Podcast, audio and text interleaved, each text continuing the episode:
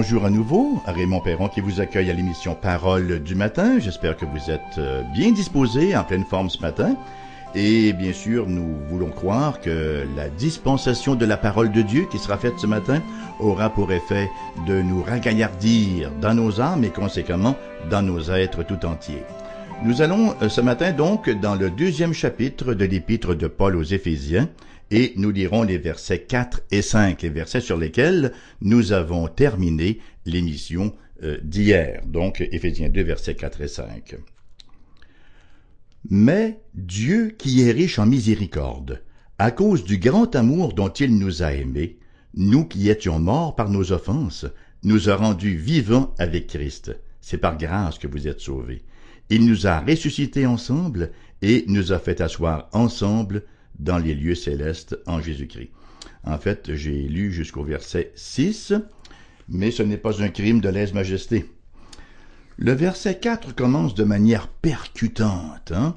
Il commence avec deux mots on ne peut plus lourds de sens. Ces deux mots sont mais Dieu. On sait que mais c'est une conjonction et une conjonction contrastive. Il y avait auparavant une situation pathétique, désespérée, qui avait été décrite, mais Dieu, voici que ce qui va être dit maintenant est tout à fait différent, tout à fait à l'opposé, tout à fait rassurant.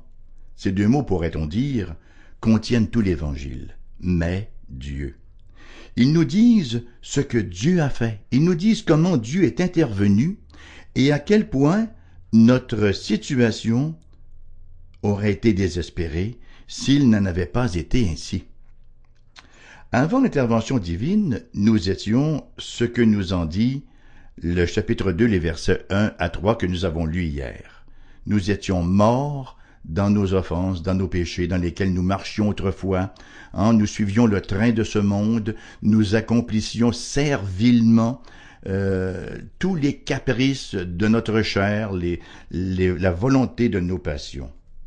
C'est une condition bien sûr déplorable, une condition abominable. Aussi, une position, une situation, une condition désespérée parce que on ne pouvait pas faire autrement, nous étions esclaves. Mais Dieu, voilà bien l'expression qui fait toute la différence. Voilà ce que nous sommes par nature, mais Dieu. Et nous allons ce matin nous poser quatre questions. Qui est ce Dieu?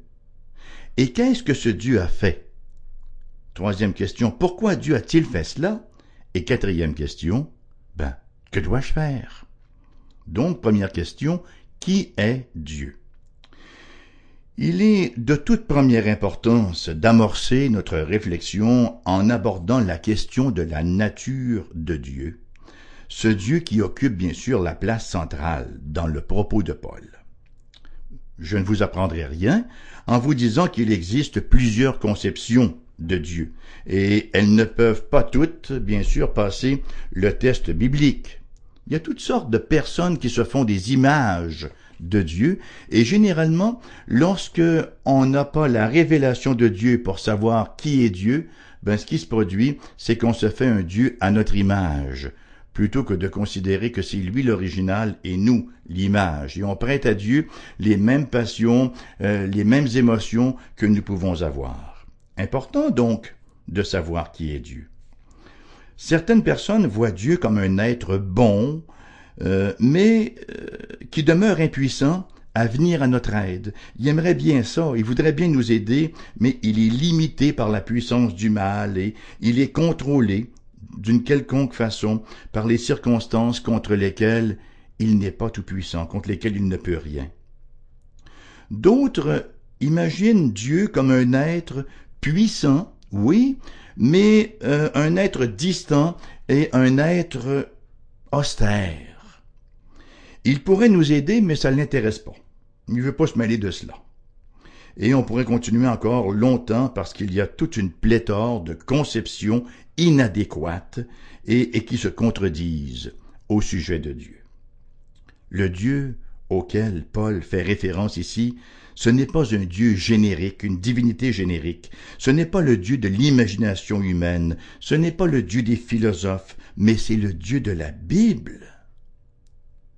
Il y a bien sûr plusieurs choses que nous pourrions mentionner sur ce Dieu-là, que la Bible nous révèle, en voici seulement quelques-unes.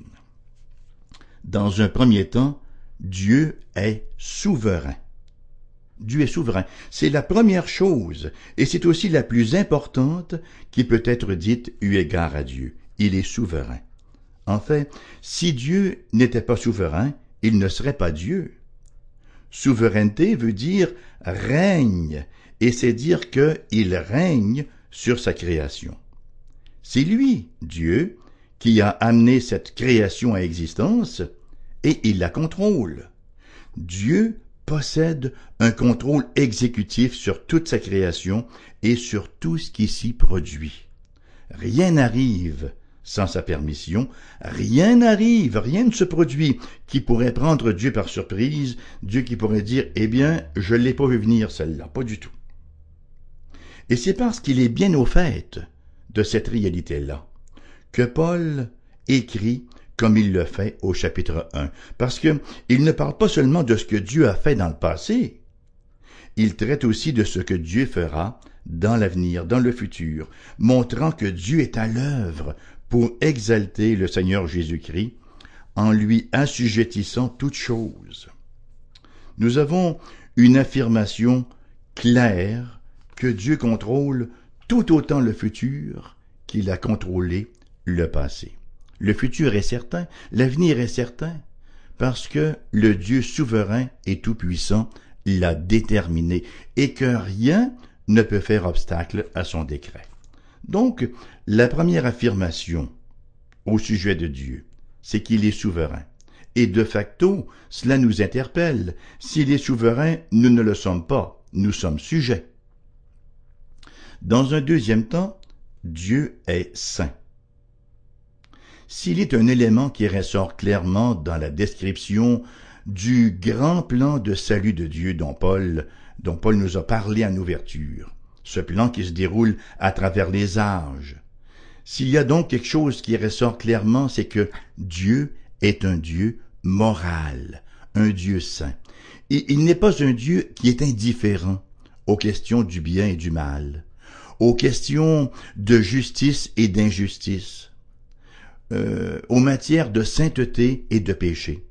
Bien au contraire, c'est en raison de son opposition à tout ce qui est pécheur qu'il a élaboré son plan majestueux de salut, et non seulement l'a-t-il élaboré, mais il l'a aussi exécuté.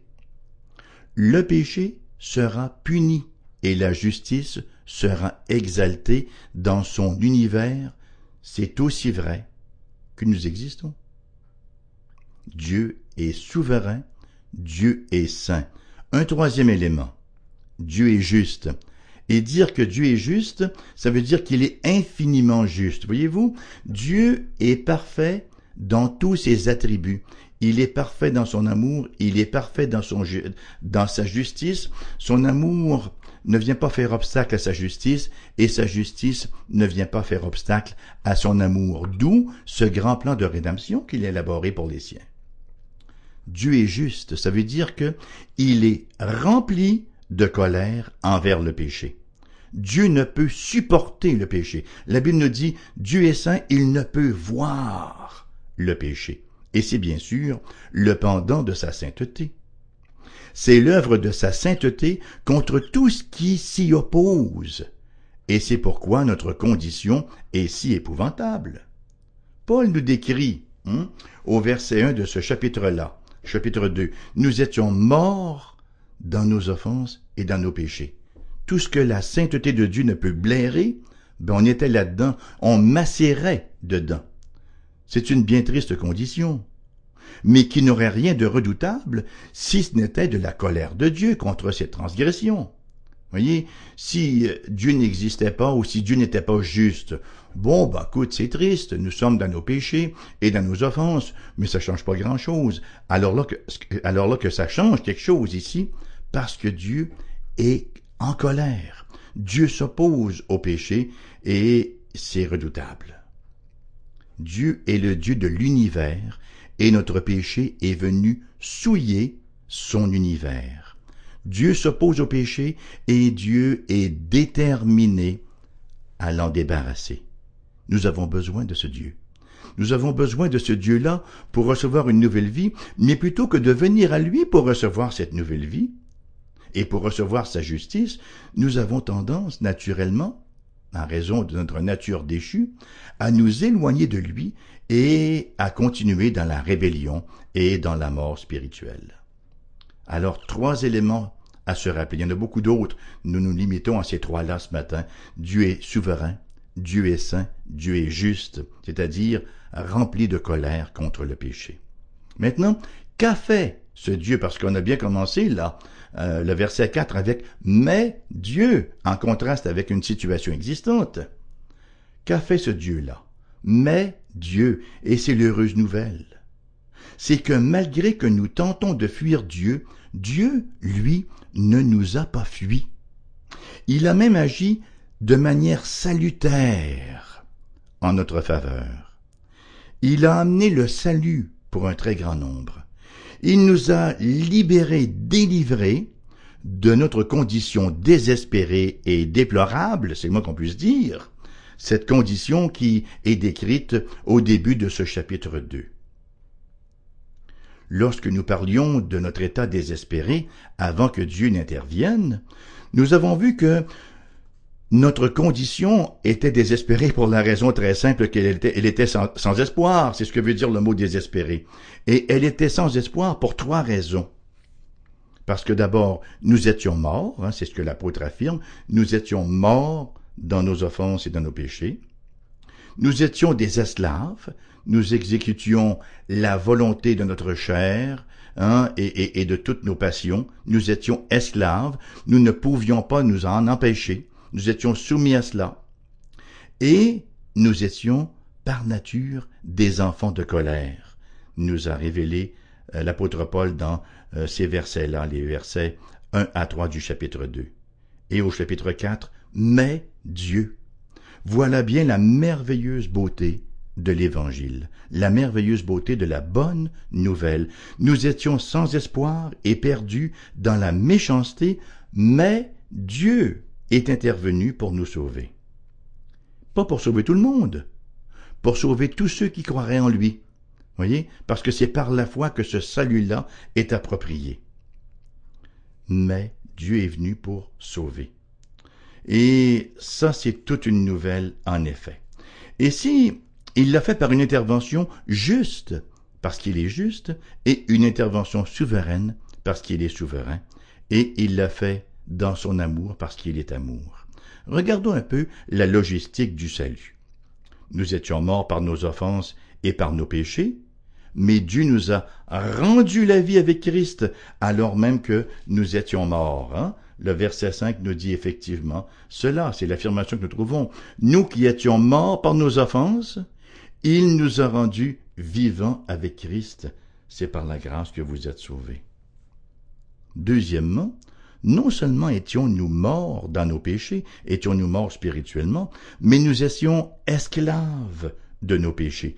C'est-à-dire que même si nous avions voulu faire mieux, même si nous avions voulu comme on dit, hein, des fois on dit un gars a cassé avec sa blonde, hein. même si on avait voulu casser avec notre péché, même si on avait voulu rompre avec notre péché, nous n'en étions pas capables, nous n'en avions pas le pouvoir.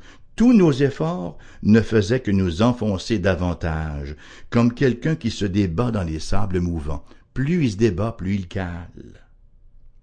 Mais Dieu Dieu ne nous a pas seulement rendus à la vie, il, il a aussi, comme dit l'apôtre Paul au verset 6, il nous a délivrés.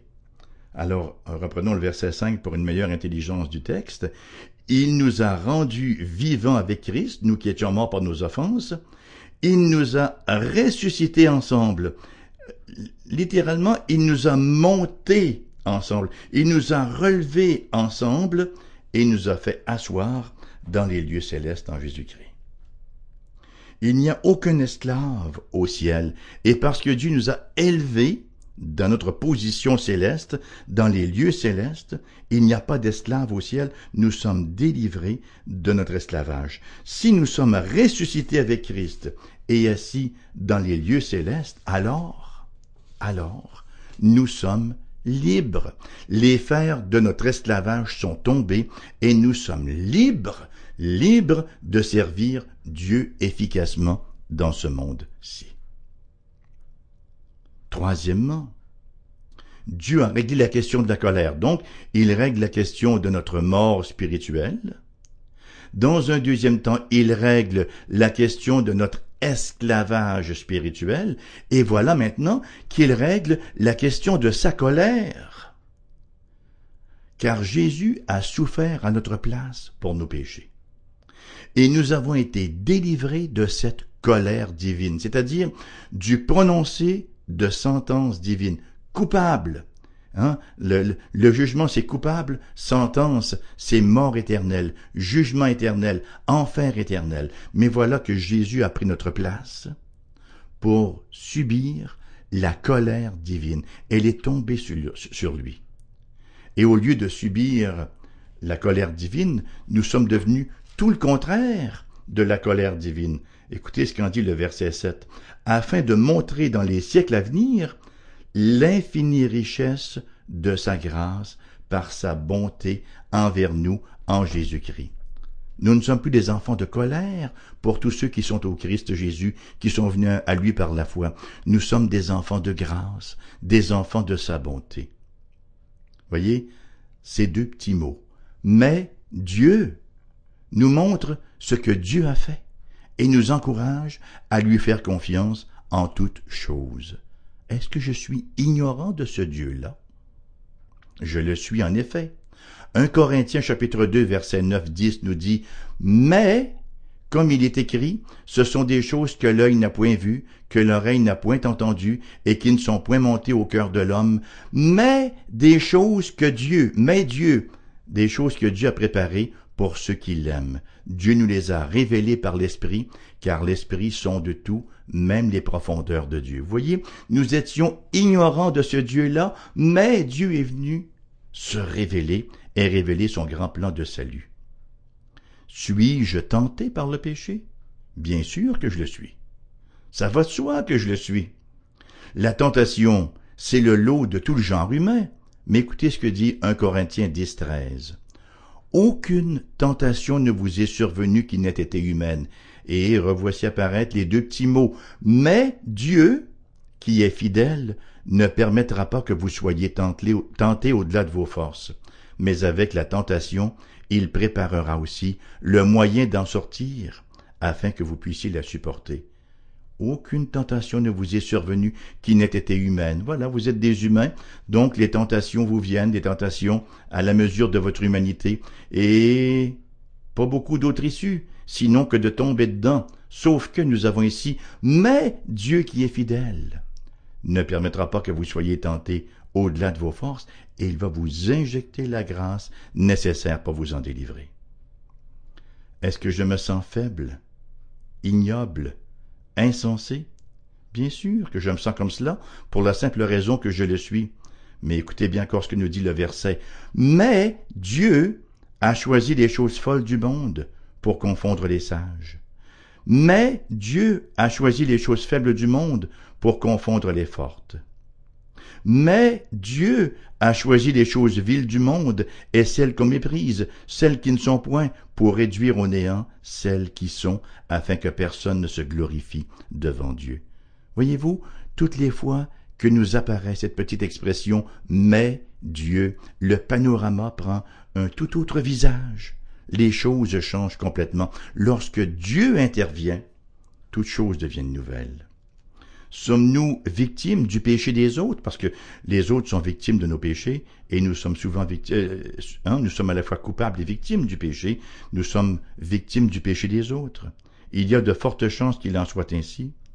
Genèse, chapitre 50, verset 20, nous avons Joseph qui a été vendu par ses frères. Hein. Il a été vendu à des Ismaélites là qui passaient hein, avec leur caravane, qui l'ont vendu ensuite en Égypte. Et voici qu'il y a maintenant un retrouvaille de Joseph et de ses frères. Et écoutez bien ce que Joseph va leur dire.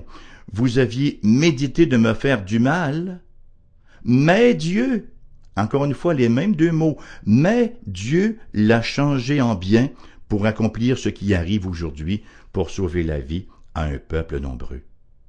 En somme, chers amis, si nous comprenons ces deux petits mots, mais Dieu, ils vont sauver nos âmes. Si nous nous les rappelons au quotidien, si nous vivons par eux, ils vont complètement métamorphoser, transformer nos vies. Et ça nous amène à la dernière question. Pourquoi? Mais pourquoi est-ce que Dieu a tout fait cela? Pourquoi s'est-il donné tant de peine pour venir sauver des gens qui ne voulaient pas de lui, qui ne voulaient même pas être en relation avec lui? Il y a une seule réponse qui s'impose. Et c'est le mot grâce parce que c'est un Dieu plein de grâce. Et Paul utilise quatre mots pour dépeindre cette grâce-là. Au verset 4 de ce chapitre 2, nous lisons en effet, Mais Dieu, qui est riche en miséricorde, à cause du grand amour, à cause du grand amour, l'amour, c'est une facette, une expression de la grâce de Dieu. Dieu a tout fait cela à cause du grand amour. Et l'amour, ce n'est pas un sentiment. L'amour, c'est Dieu qui choisit délibérément d'accorder sa faveur à certains êtres. Vous savez, nous avons tellement tendance à avoir une mauvaise conception de l'amour. Nous voyons sur le journal des artistes, par exemple, un tel découvre le grand amour, hein, et ça dure trois semaines, un mois pour les plus résistants, et voilà que c'est redémarré à nouveau. L'amour, comme quelqu'un disait un jour, ce n'est pas l'odeur de la rose, ce n'est pas le sentiment. L'amour, c'est la rose. Pour qu'il y ait odeur de rose, il faut qu'il y ait culture de rose. Donc aimer, c'est accorder sa faveur. C'est une décision de la volonté. J'accorde ma faveur, je deviens de facto aimable et je suis aimé. Hein? Il y a une réponse d'amour en retour. Et si vous voulez voir l'amour de Dieu en vitrine, vous n'avez qu'à regarder au Christ en croix. Tout ce qu'il a subi, tout ce qu'il a enduré. La Bible nous dit, alors Dieu prouve son amour envers le monde, alors que nous étions encore pécheurs, Christ est venu mourir pour nous. Regardez ses plaies, ses souffrances, son rejet, son humiliation. Est-ce que c'est pas un amour gratuit? Est-ce que c'est pas une faveur accordée inconditionnellement? Dieu a tout fait cela par amour. Hein? par grâce, et l'amour est une manifestation de sa grâce. Un autre mot qui est utilisé au verset 4 par Paul pour décrire la grâce de Dieu, c'est le suivant, c'est le mot miséricorde. Mais Dieu qui est riche en miséricorde. Il n'y a pas un petit peu de miséricorde, hein? il n'y a pas un tout petit sac de miséricorde, il est infiniment riche en miséricorde. La miséricorde est liée à l'amour. La miséricorde découle de l'amour. Cependant qu'elle a un sens différent. Elle a le sens de faveur manifestée à ceux qui méritent précisément le contraire. Je le mentionnais tantôt, mais Dieu prouve son amour envers nous en ce que lorsque nous étions encore pécheurs, Christ est mort pour nous. Romains chapitre 5 verset 8. Plutôt que de nous condamner, il est venu nous racheter, il est venu mourir pour nous. Le mot miséricorde, vous le savez peut-être, est composé de deux mots. Hein? Miseria, qui veut dire misère, et cardia, qui veut dire cœur. Ça veut dire que Dieu, dans son amour, dans sa grâce, a un cœur pour la misère, a eu un cœur pour notre misère. Pour nous qui sommes chrétiens, avons-nous un cœur pour la misère, pour la misère d'autrui, selon ce que notre Père, lui, a eu un cœur pour notre misère? Et au verset 5, nous retrouvons un autre mot, et c'est le mot grâce lui-même. Hmm? Euh, donc, il nous a, il nous est dit que nous qui étions morts par nos offenses et par nos péchés, il nous a ressuscités ensemble. Euh, il a fait cela par amour, afin de montrer dans les siècles à venir l'infinie richesse de sa grâce. Le mot grâce. C'est le mot qui semble dominer d'ailleurs la pensée de Paul, parce qu'il le répète verbatim, il répète les mêmes mots au verset 8 et 9. Il va dire car c'est par la grâce que vous êtes sauvés par le moyen de la foi, et cela ne vient pas de vous, c'est le don de Dieu. Le mot grâce veut dire don également. La grâce veut dire qu'il n'y a rien en moi qui aurait pu inciter Dieu à venir à mon secours. La cause du salut de Dieu n'est pas en moi, mais en lui seul. Le mot charis, qu'on traduit par grâce, on traduit aussi généralement par don gratuit. Ça a l'air redondant, hein, parce qu'un don c'est gratuit, mais on veut bien faire comprendre à quel point la grâce de Dieu est imméritée. Vous savez, quelqu'un, par exemple, a un enfant à l'école et, et va lui dire, si tu réussis bien ton année scolaire, si tu te comportes bien, au mois de juin, au début des vacances, je vais te donner une belle bicyclette neuve. Alors la personne, le jeune homme, la jeune fille, réussit fort bien son année scolaire avec de belles notes, de beaux comportements, et il reçoit son don. C'est pas vraiment un don. Il l'a mérité d'une certaine façon parce que il l'a mérité par son comportement et par ses notes. Voyez, mais ici le don est entièrement gratuit, sans qu'il n'y ait chez la créature quoi que ce soit qui pourrait motiver Dieu à lui faire le don du salut. Et le dernier mot qui est utilisé, je dois accélérer parce que le temps court vite, nous le retrouvons au verset 7, afin de montrer dans les siècles à venir l'infinie richesse de sa grâce par sa bonté. Le quatrième mot que Paul emploie pour décrire la grâce, c'est le mot bonté. La bonté de Dieu veut dire beaucoup hein, dans le quotidien du croyant. Dans le cours de notre vie, combien de fois offensons-nous notre Dieu? Combien de fois agissons-nous sottement? Et pourtant, Dieu dans sa bonté, jamais ne nous abandonne, jamais il ne nous renie. Il nous conserve sa protection, sa faveur. Et nous sommes, jusqu'à un certain point, conscients des péchés que nous commettons, mais essayez de penser un peu, tous les péchés que Dieu, dans sa bonté, nous empêche de commettre, toutes ces choses, toutes ces décisions que nous prendrions, ne serait-ce de sa bonté, et qui nous mettraient dans des circonstances, dans des tellement difficiles.